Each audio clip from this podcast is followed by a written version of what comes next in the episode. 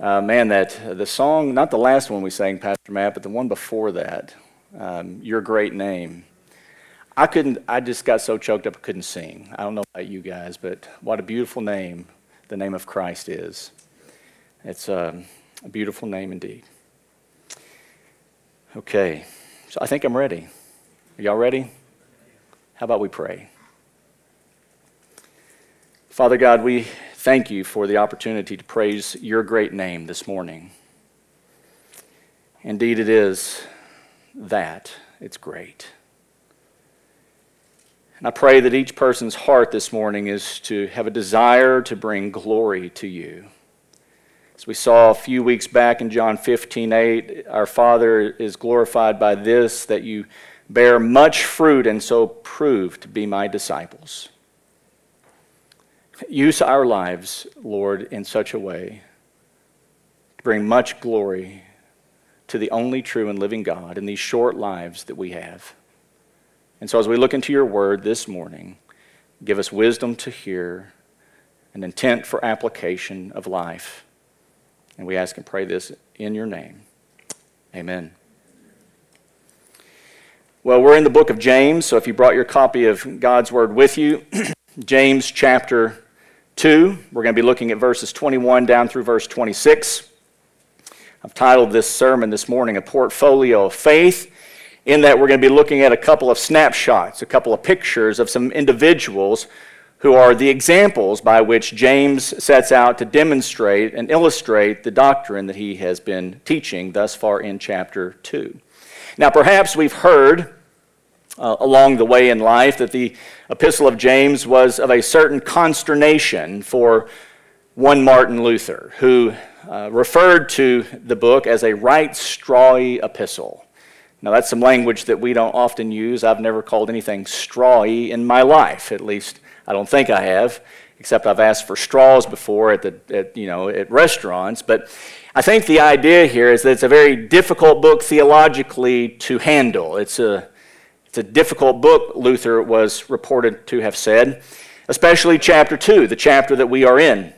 So I thought it might be good to open uh, this morning with a quote from Martin Luther, which comes from a preface in his uh, commentary to the book of Romans.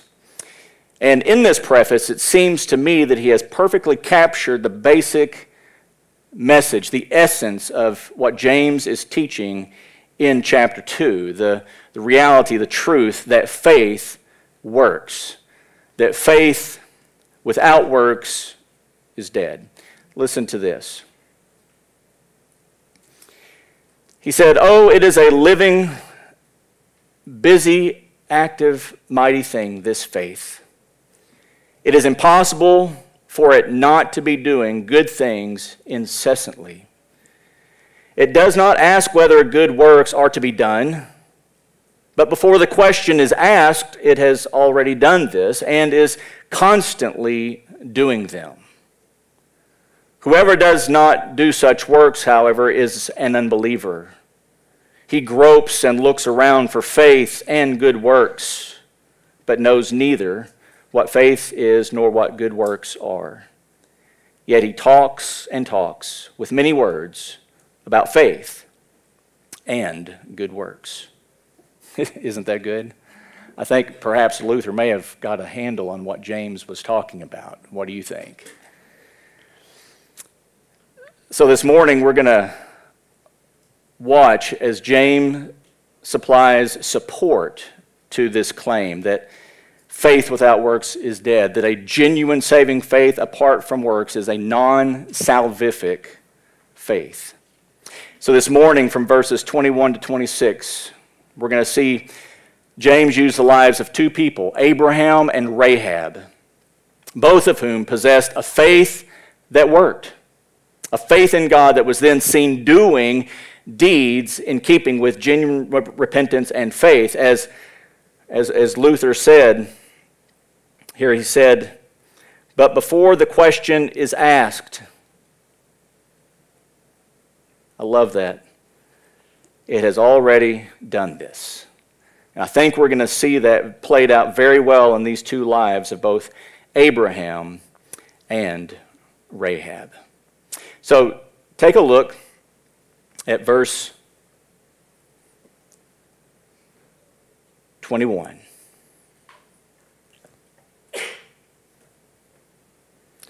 He says, But someone may well say, You have faith, and I have works. Excuse me, this is verse 18, not 21. But someone may well say, You have faith, and I have works. Show me your faith without the works, and I will show you my faith by my works. Now, when we read this passage, we see that James sets out to show us something, to show us that faith has a particular image, that faith looks a particular way. This is why he says, I will show you. And again, the two lives that he's going to be showing us this morning are two lives that are indeed going to be showing us that. In verse 21, he says, Was not Abraham our father justified by works when he offered up Isaac his son? on the altar. Now, when we read this, we must remind ourselves that James is not dealing with the means of salvation, but rather with its outcome, the evidence of genuine saving faith. It's important to understand the, the usage of the Greek term dikaio, which is the word that's used for justified. The Greek word dikaio is used for justified, and it's the act of clearing someone of transgression to acquit, to set free, to remove guilt, acquittal. And here in verse 21, was not Abraham, our father, justified by works when he offered up Isaac his son on the altar? The usage of dikaio, of justification here, is not the usage that we most oftentimes think of when we see that usage with the Apostle Paul, as we see here in verse 21. I'm going to get this down. Was not Abraham our father justified by works? We are not intended to look at this passage and say that this is how our father Abraham was saved according to works. When we see this same word, dikaio, over here in Romans 3, for all have sinned and fall short of the glory of God, being what? Here it is again. Dikaio, justified as a gift by his grace through the redemption which is in Christ Jesus. In this context, dikaio means that an individual uh, an individual's guilt before God has been acquitted. It's been removed. They've been set free. They're declared not guilty. It's that more of that judicial God declaring someone righteous, dikaio. They've been justified because of faith in Jesus Christ alone. And we see that clearly here in Romans 3 23 and 3 24, being justified, being found not guilty before the court of heaven because of what Christ has done. And all they did was come to him. They came to him, they trusted in him, they put their faith in him. That's what the Apostle Paul is doing here. But James, over here in, man, I'm getting all out of whack here. In verse 21, when he says, Was not Abraham our father justified by works when he offered up Isaac his son on the altar? That's not how James is intending us to understand this word. Another definition from Louw-Nida, which is again a Greek lexicon, has dikaio also defined this way to demonstrate that something is morally right. And the differences, the shades of the definition of these words within the Greek lexicon clearly has everything to do with context, the context in which a word is placed. Dikaio also means to demonstrate that something is morally right, to show to be right, to prove to be right. And we see the Apostle Paul use it this way also later in Romans chapter 3 to prove to be right when he says, What then? If some did not believe, their unbelief will not nullify the faithfulness of God, will it? He says in verse 4, May it never be. Rather, let God be found true, though every man be found a liar, just as it is written, that you may be, and here it is, dikaio, justified that you may be justified in your words and prevail when you are judged. Dikaio here clearly has the, the sense of being proven to be right, shown to be right.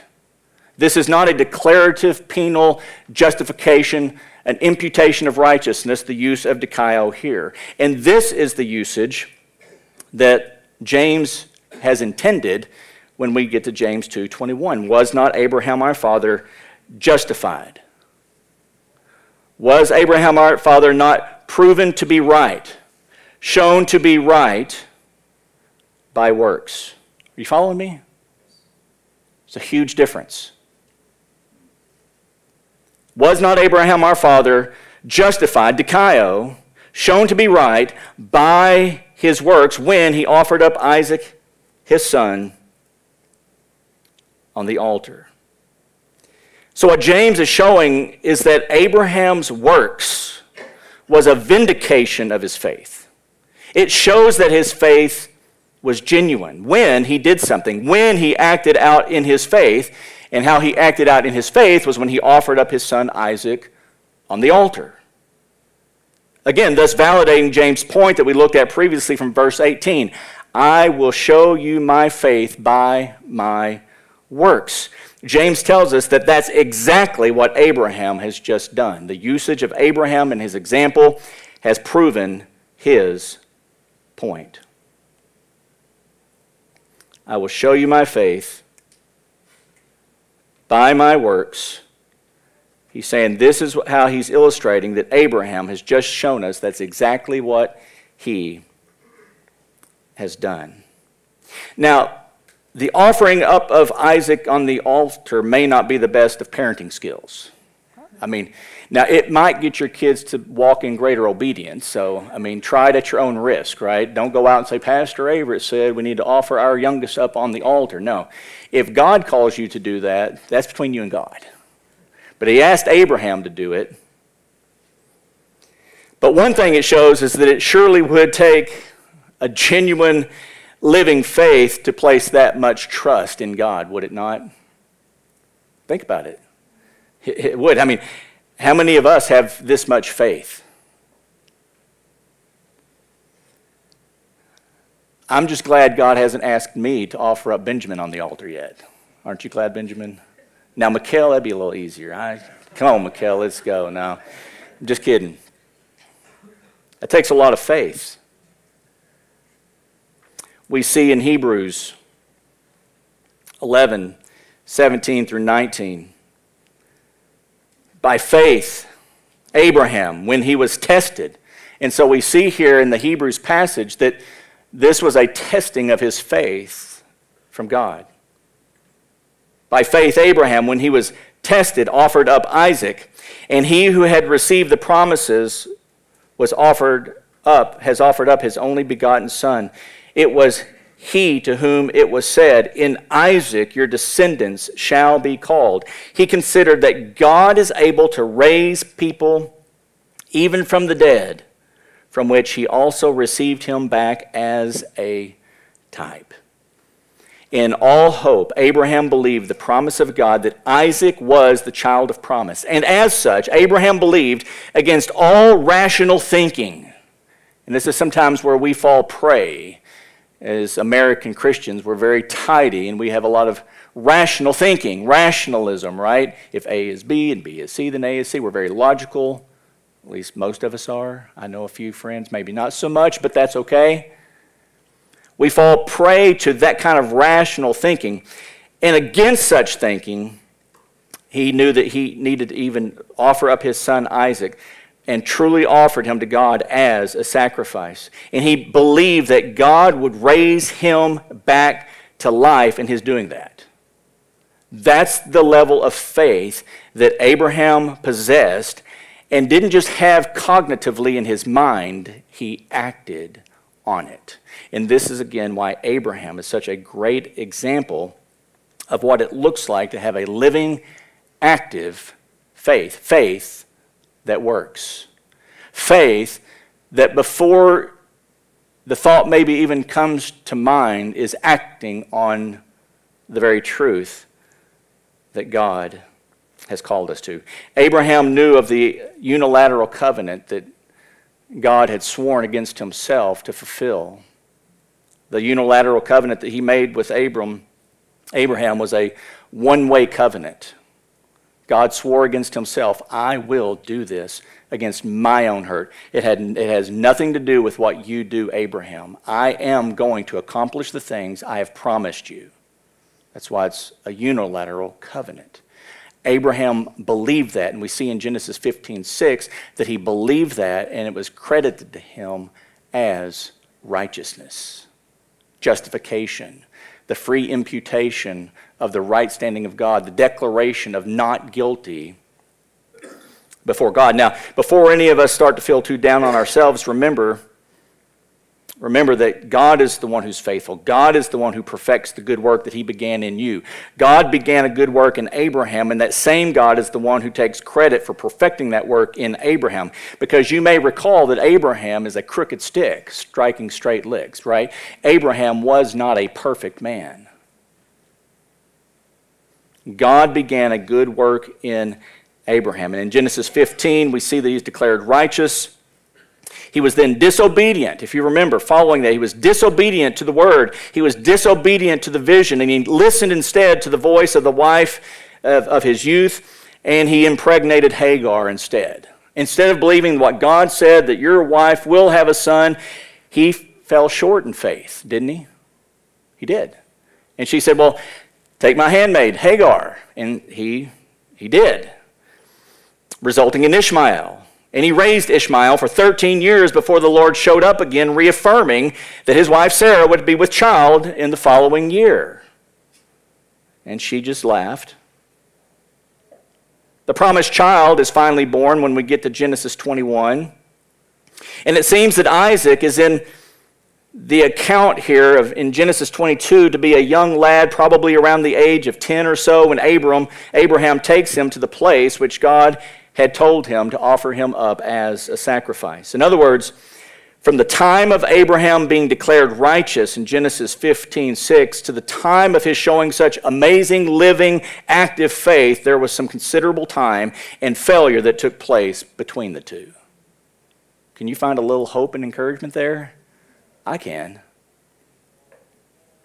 So be sober minded. Don't be unrealistic with yourself or with your spouse with regard to sin. He who began the good work in them, he is the one who will perfect it. And the timetable upon which that perfection takes place may look different from one person's life to the next, depending on how we have and have trained our hearts to have a glad submission to the Word of God. Some of us are quicker to respond, some of us not so much. But we see Abraham continuing to believe, and at this moment, God does for him exactly what he said. And then he called him to sacrifice that son up, and Abraham did it. And this is the example that James is using that faith, living faith, genuine saving faith, works because God changes you from the inside out. Isn't that good? God is the one that changes us from the inside out, which is why James says next in verse 22 Notice what he says. You see that faith was working with his works, with Abraham's works. And as a result of the works, faith was perfected.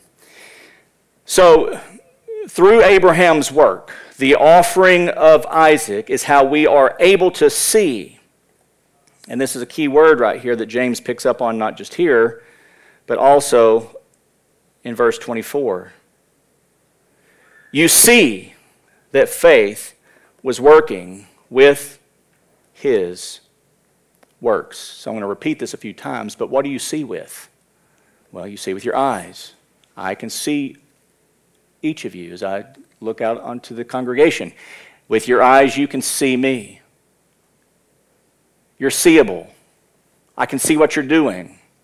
My father in law is on his phone sending a text to me right now saying, Preach it, son. now he's probably got his Bible on his, his Bible app, right? But I can see. he, James, you see, this, this, faith is something you see. You see that faith was working. The life of the individual is something you see. It's demonstrable, it's real, it's living, it's active, it's breathing. You see this with his life, with his works. And as a result of that, faith, genuine saving faith, was, as he says, perfected. And that's a, a beautiful concept indeed. Perfected, this word perfected here is from this Greek word telo. It's just defined again to, to bring an activity to a successful finish, to complete, to finish, to end, to accomplish. So when you look again at verse 22, Abraham's genuine faith was what? It was perfected. It's almost as James is saying, it's come full circle. The good work that God began in him, we see it being perfected. We see it being completed in the living out of his life. You're, you're seeing a, the work of God in the life of the individual, as we mentioned a couple of weeks back in Philippians 2 12 and 13. God is at work in you to will and to work for His good pleasure. In His good pleasure, the meta narrative of God's good pleasure for all things is His glory. And this is why in John 15 8, our Father is glorified by this, that you bear much fruit. This is His fruit and so prove to be disciples, prove to be genuine believers, prove that the faith that's in you is living and active. It's alive. It demonstrates it's been completed. Perfection. Isn't that good? You see that faith was working with Abraham's works, and as a result of what Abraham did, his works, genuine saving faith, Peter, James is saying, is perfected. That's just a beautiful way of indicating that he who began that good work in you will complete it, perfect it until the day of Christ Jesus. Abraham has shown us the genuineness of his faith by his works. And then in verse 23, notice what it says And the scripture was fulfilled, which says, and Abraham believed God, and it was reckoned to him as righteousness. And he was called the friend of God. Abraham's perfected faith, as evidence through his life, gives evidence we see here of two amazing realities. One, the scripture about Abraham's faith being credited freely to him in Genesis 15 6 of the imputation of the free forgiveness of sins and the righteousness of God, that was true. It was fulfilled, it was perfected. And it was shown to be true through the ongoing progressive life change of Abraham, as we just mentioned. He wasn't a perfect man, he failed from time to time. But his life is a demonstration of God's work changing him one week, one day, one, time, uh, one year at a time.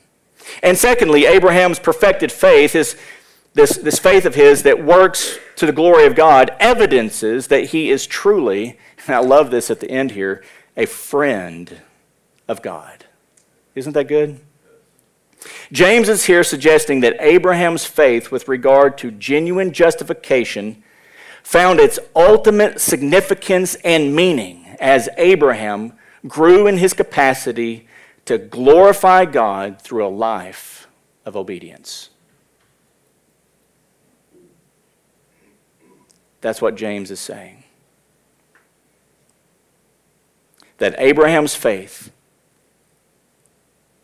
which was a genuine faith, a salvific faith, true justification, in the life of Abraham found its ultimate significance and meaning as Abraham grew in his capacity to glorify God through a life of obedience, the very purpose for which God saved him. James has a very theocentric view of anthropology, of man, doesn't he? God saves us. Yes, it's for our good. Yes, we enjoy the, the fruit of the Spirit, etc. But the larger story that's being told through the scriptures is that he did that for himself. That through our lives, remember Ephesians 2:10, we are his poema, his, crafts, his craftsmanship. We're, we're, we as individuals are, are those images in which he is crafting and making beautiful through the gospel, beautiful through the indwelling of the Holy Spirit. And he's put us on his mantle and he's saying to all the angelic realm, we see in Ephesians 3, check them out. Those are my kids. And that's what amazing grace will do in the life of one who's been redeemed. that's a sobering thought indeed, isn't it? Kind of wants me to take my living a little bit more seriously. How about you? To be put on display as a trophy of God's grace to all the angelic beings to see your faith perfected as you move out in life, loving God and loving others. Wow. that, that is indeed beautiful. And so Abraham passed the biggest faith test of his life. And the angel of the Lord said to him in Genesis 22 12, Now I know that you fear God, since you have not withheld your son, your only son, from me. The Proverbs tell us that the fear of the Lord is the beginning of what? wisdom. You can't outsmart God. You can't outrun him. You can't run, you can't hide. If you are a child of God, his hand of discipline will sniff you out wherever you go. Isn't that good? It should be good. Should keep you honest. Like, I'm over here hiding in the corner. No, he's right there. no. I see you. The eyes of the Lord search to and fro, looking for someone whose heart is completely His. And stop. You be the one. You be the one. By the time we get to Genesis 25, so from 22, Abraham, Isaac, this massive testing of faith.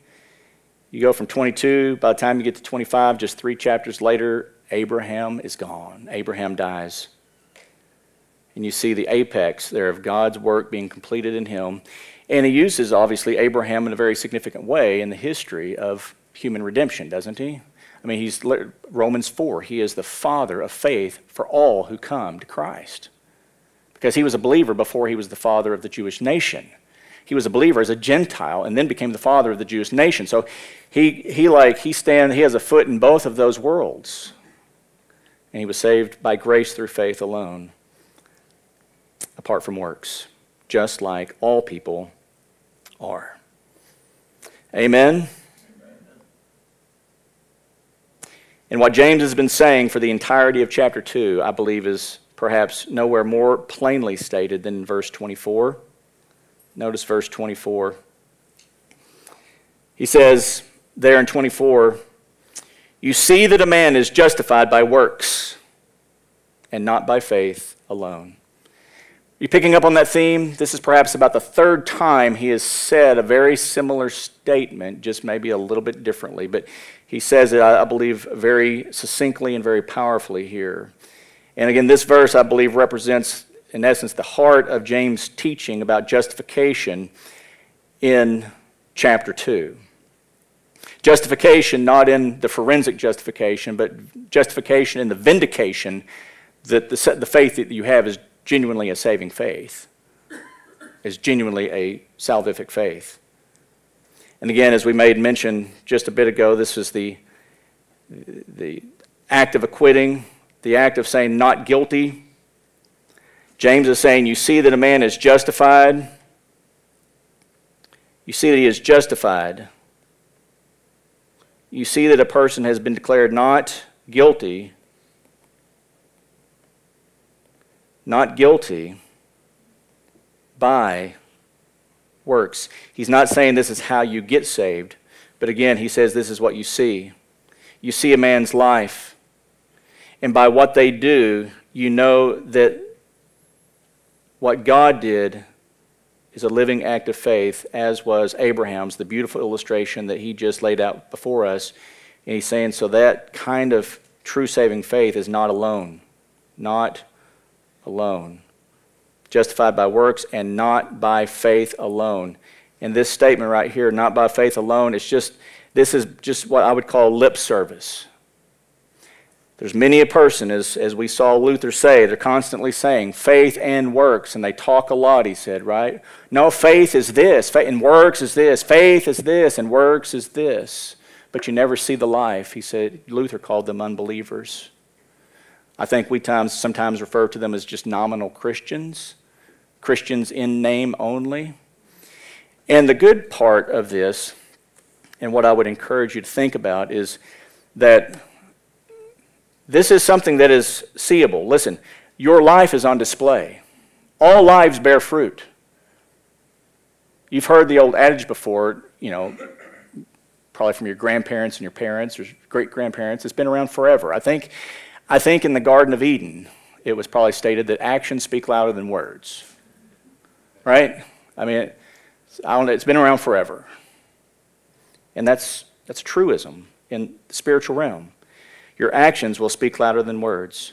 So you can tell me all day long, that's what James has been saying. You can tell me all day long you've got faith. Show me your faith without works, he said. Remember? 218? Show me.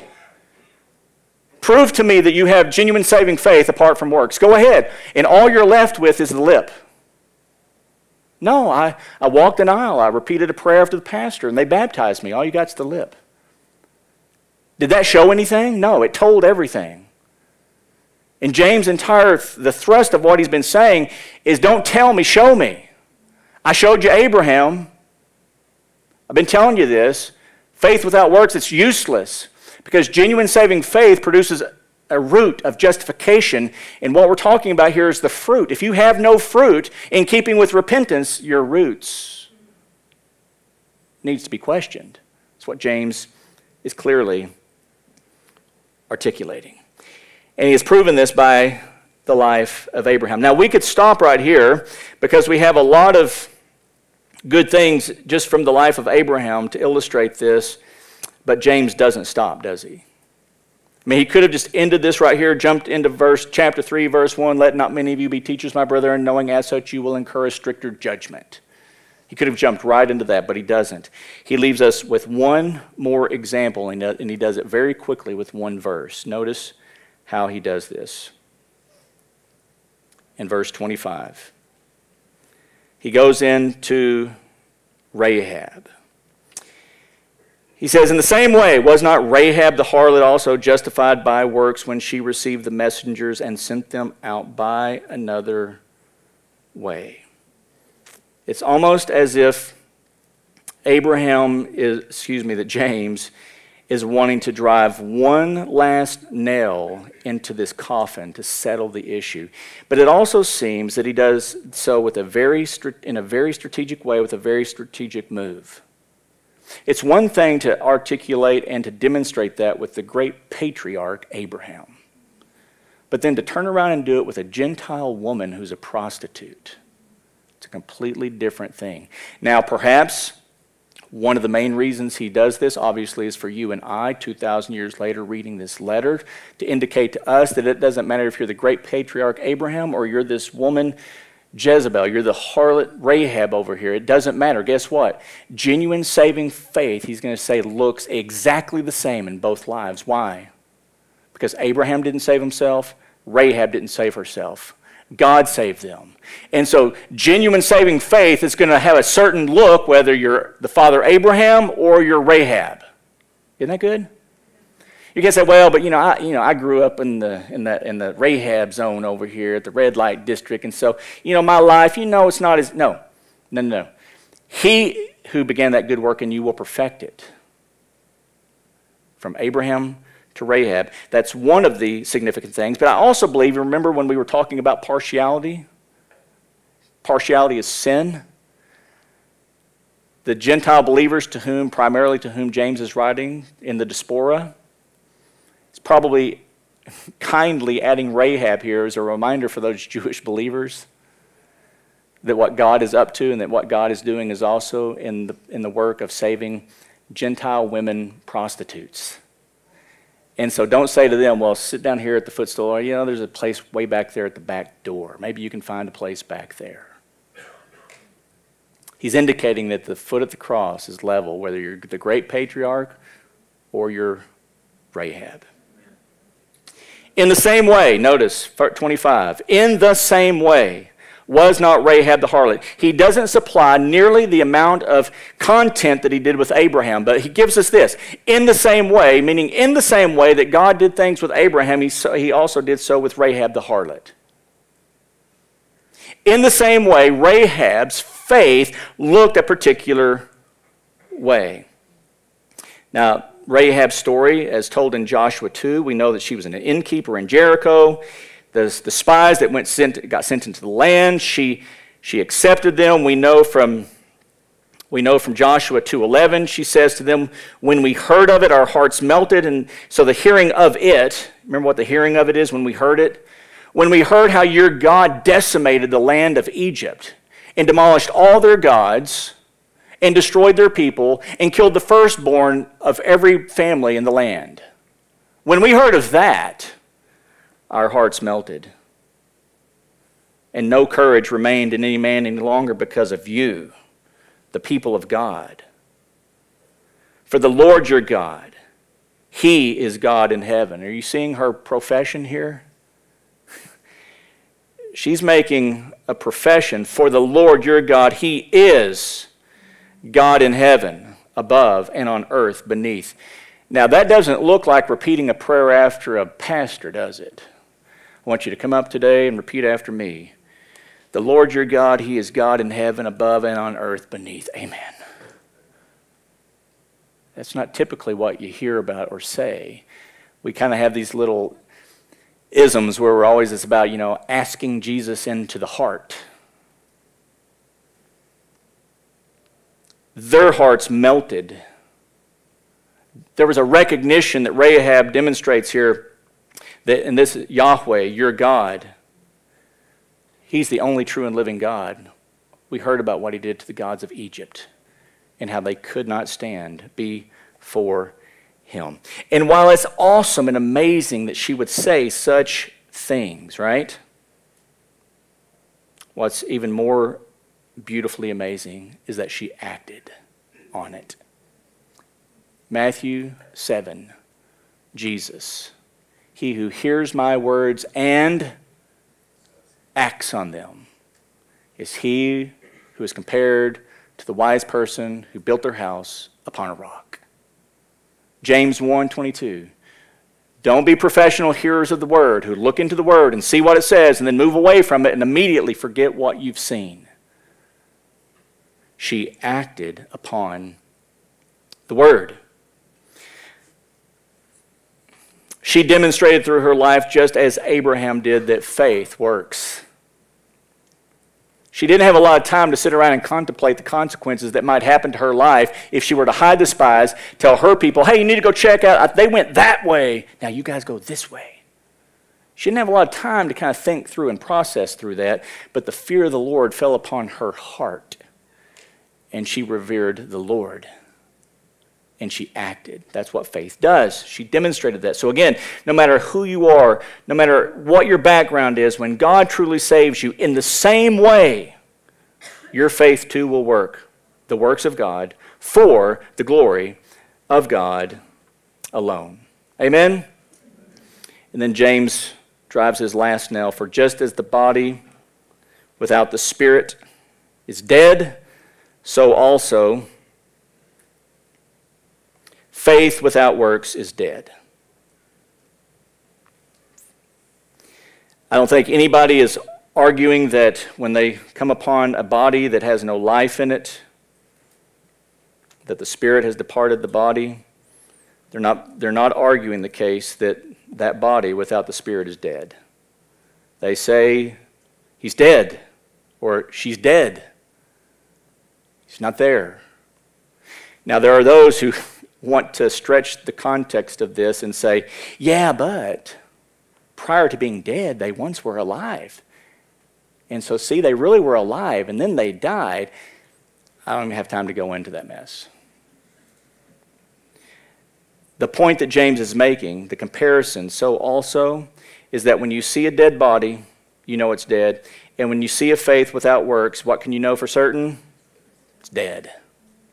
It wasn't once alive and died. No, it's dead. It never was alive in the beginning. That's the, that's the simple connection that he's trying to make. He's not trying to make a, an analogy to every aspect of the human life in living and dying. It's just when you see a dead body, it's dead. There's no life. When you see a faith without works, it's dead. There's no life. No saving life. And that's what James is clearly articulating.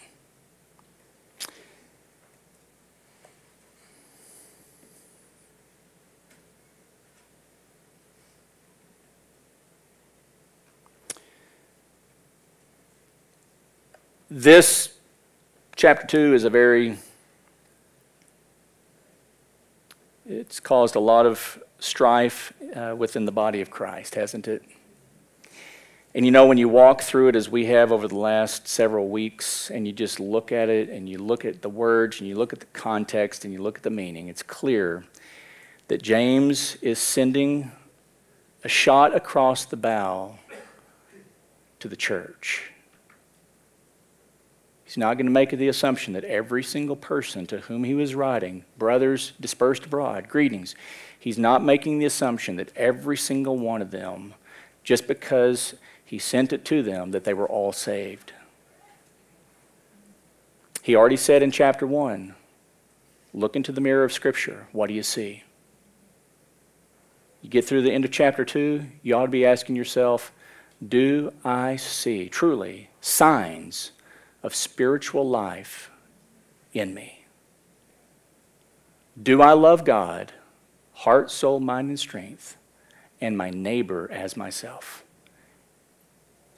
And what does that look like? Not just, oh, yeah, I do, but what does that look like? It's going to look like something. James has illustrated it for us. It looks like something. I want us all to leave here this morning kind of asking ourselves those penetrating questions. When I look in the mirror, what do I see? Do I see genuine signs of life? When I see a need, before I even calculate all that, am I moving? Do I see God at work in me to willing to work for his good pleasure? Do I find within my heart a desire that says, I want my life to be lived the short little time I have on this earth for the glory of His great name? Are you feeling that within your bosom? Maybe not every day. Was Abraham a, a crooked stick? Yeah. I'm not saying every single day, but the, the, what's, how your heart and your soul is tuned is to His great name. And when we sin, we repent and we get back to life we don't avoid our assembling together, as is the habit of some, because God calls us to be together as the body of Christ, as the church, to meet with God's people and to love them well. And then to move out as the church scatters and to love our neighbor as ourselves. I want to encourage and challenge each of us to look at ourselves very clearly this morning as best we can because James has left it very clear faith without works, no evidence of, of signs of life.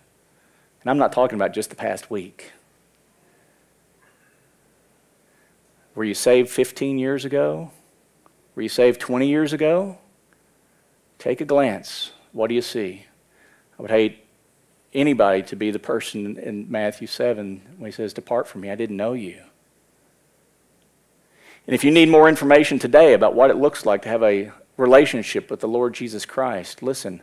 I'm right down here after service. I'm right up there. Pastor Matt, he looks just like this. Brother Royce, he looks just like that. You see him? Go find us. Where's Nathan? Another elder right back there. Hunt us down. Do not leave today. We, this is because this is life. He is our life. To whom else shall we go? He has the words of life. We will, I will spend the rest of the day with you. I'll give you everything I got to walk you through, to show you what it looks like to come to Christ, to be a disciple of Christ, to be made a disciple of Christ. That's why we're here. That's why we exist, is to make disciples. And if you sense in your heart today that you need to do that, you need to know the Lord, don't leave today with, without, well, I'll do it next time. Well, no. Listen, today's the day of salvation. Amen? Today. Choose you this day whom you will serve and make it Yahweh the Lord. Let's pray.